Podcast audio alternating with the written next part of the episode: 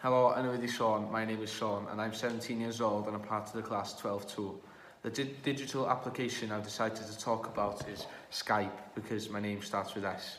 Skype is a proprietary telecommunications application that specialises in providing video chats and voice calls between computers, tablets, mobile devices and smartwatches over the internet.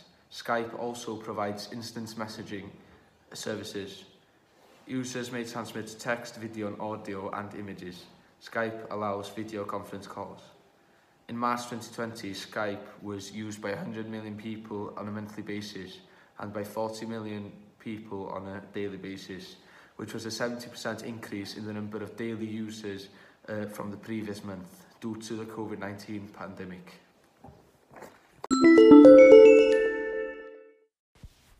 Hello, my name is Shauna Williams and I'm in Ysgol Brerefel 6th form.